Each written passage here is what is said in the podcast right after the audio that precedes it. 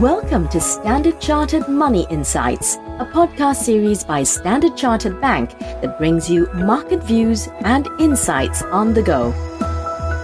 Welcome to Cut to the Chase. Today is Monday, the 5th of June. I'm Daniel Lam, your host for the podcast. Finally, the suspension of the US debt ceiling got passed in the nick of time. Moreover, the non farm payroll last Friday was a strong positive surprise, with employment increasing by 339,000 in May versus consensus at 195,000.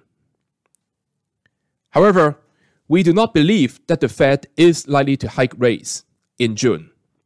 The unemployment rate provide a more pessimistic update on labor market conditions. It jumped by 30 bips to a 7-month high of 3.7% versus expectations of a smaller increase to 3.5%. This was most likely caused by a decline in the number of self employed workers and those that are on unpaid leave. The average hourly earnings growth eased from 40 bips month on month to 30 bips month on month. As such, the aggregate weekly payroll index, which is the product of average hourly earnings, average weekly hours, and non-farm payrolls. That continues to decelerate, which points to a cooling labor market. So thus, for now, we are likely to see continued strong performance from US equities in the very short term because the Fed is unlikely to be hiking rates in June. So as we discussed in the podcast last week, investors are likely to be sticking to their quote unquote comfort zone. Nonetheless, do not count out Hong Kong China equities. So last Friday, there was a very interesting move in the Hang Seng Index.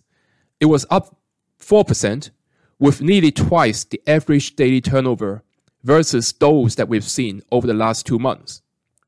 There were reports about a fresh set of stimulus from the Chinese government, especially on the property front, as well as high profile visits from prominent US corporate leaders.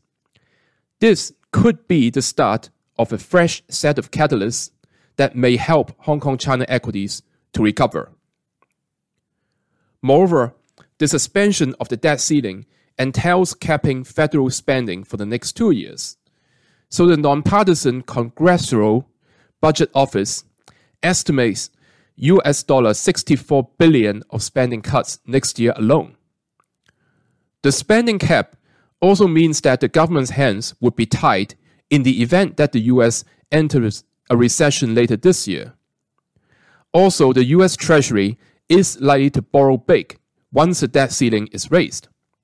So, this is likely to be sucking liquidity out from the markets at a time when risky assets face headwinds from a global growth slowdown. In that event, the Fed could end its QT policy early easing some of the liquidity crunch, but perhaps not enough to sustain this AI driven rally.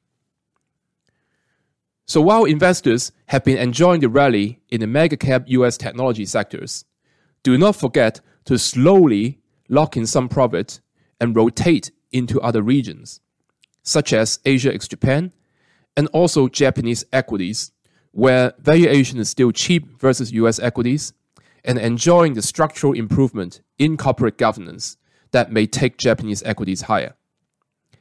That is all from me for today. As always, if you enjoy this podcast, please don't forget to rate and like it. Thanks for listening, and we wish you a happy day ahead. Thank you for listening to Standard Chartered Money Insights, a podcast series by Standard Chartered Bank. For more details on the latest market insights, subscribe to Standard Chartered Money Insights.